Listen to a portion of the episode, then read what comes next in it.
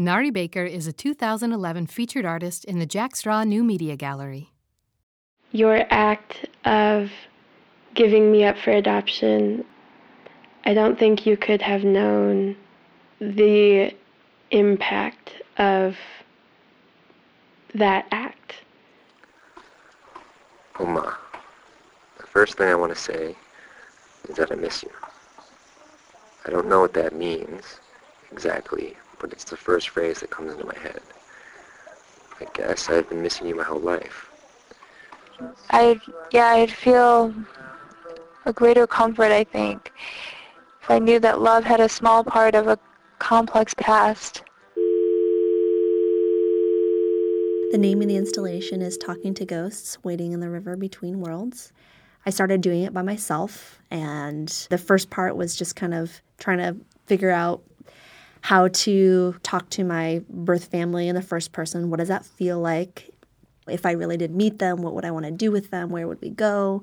And kind of really thinking about that and embodying that.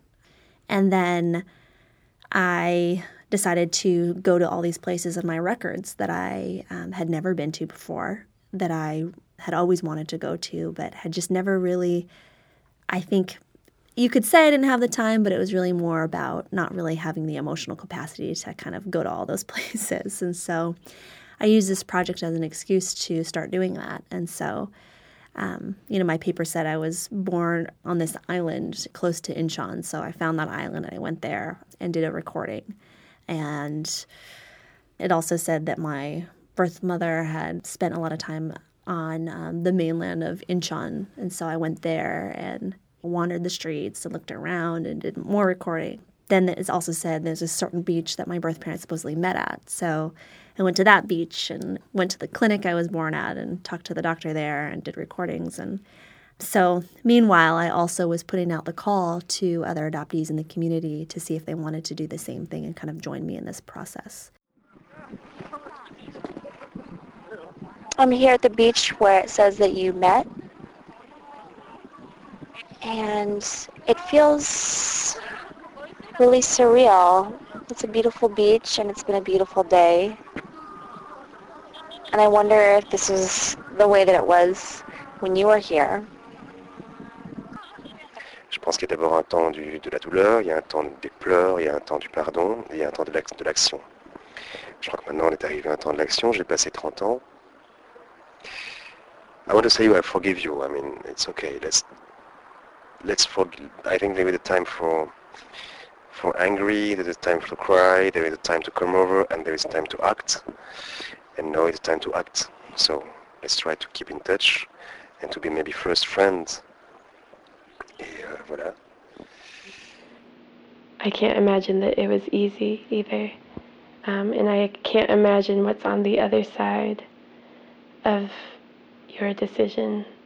I know that my story is, you know, one of 200,000. And so I eventually did seven other interviews or recordings, I should say, with adoptees in Korea. And they were all site specific to where the adoptee, you know, wanted to do it. And some people wanted to go to their hometowns, you know, record in their papers.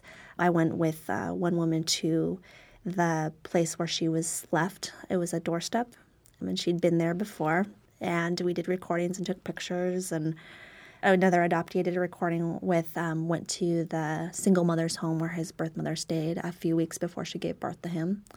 And uh, that one was special because we found out his birth mother's name. It was written in the records there uh, for the first time, and just so many more.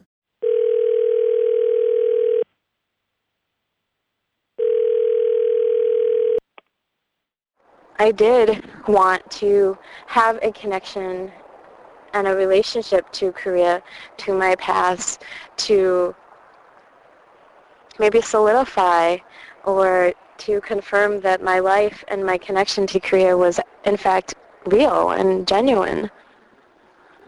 I would wish that you do see me as Korean, but still understand that my roots and my identity still remains as uh, the the American that I I grew up to be. I don't have uh, I don't have a Korean family that I'll be able to show my children look, this is what this is like. This is centuries upon centuries of history, of stories, of the way people live their lives and how you came into being.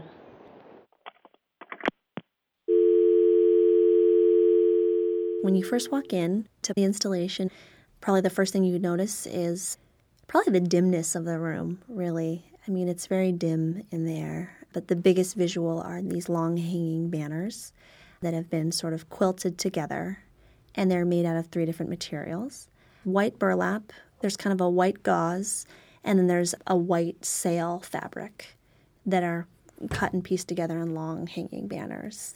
Then I guess maybe you would notice the projections. There's scrolling Hangul that goes up the banners, and then there's also interspersed with photographs that kind of flash onto the screen and flash away, fade out.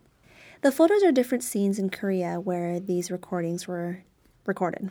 They are everything from cityscapes to being in the woods and the beaches, and then I guess the next thing you'd probably notice is that there are six telephones underneath the banners, one under each.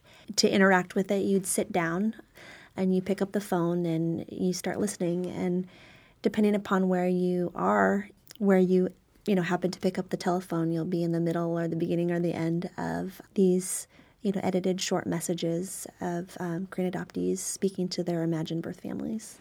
I think I want to protect you guys because you've already experienced enough hardship and I don't want to create more hardship. I don't know, I don't want to cause you more pain. I want this uh, this trip, this journey to be over. I want us to either meet or not to meet. I want you to give me an answer so I can stop looking, so I can stop trying. Like if I met you, I don't think I'd be indignant or resentful of the fact that you gave me up. I don't feel that way at all. You know, I think that so much of the media right now that has focused on adoption, especially transnational and transracial adoption, is just very happy and, um, you know, isn't this such a great thing or we're saving the children. And I think that what I want people to come away with is the feeling or the knowledge or the feeling that it's complicated. You know, when you say yes to something, you're say, you're saying no to something else, or when you're uh, when you move a child from its birth family, maybe you're trading better financial conditions or uh, you know a chance at getting educated, but you're still taking away something from that child, a really deep, profound, important thing. Uh, sometimes I've asked myself if I love you, uh, and Right now I feel like I don't think so. I feel something for you that is strong, but it's not like anything that I've ever known to be love. Uh, do you love me? Jeg sidder på den adresse, der står i mine papirer, hvor de siger, at jeg er blevet fundet i øhm, 1977. Og jeg har været her tre gange nu. I wonder at times about you, about your life in the past and at present, what you look like, what kind of person you are, if I look like you in some way. And if we were in the same room or on the streets of Korea, would we be able to identify each other?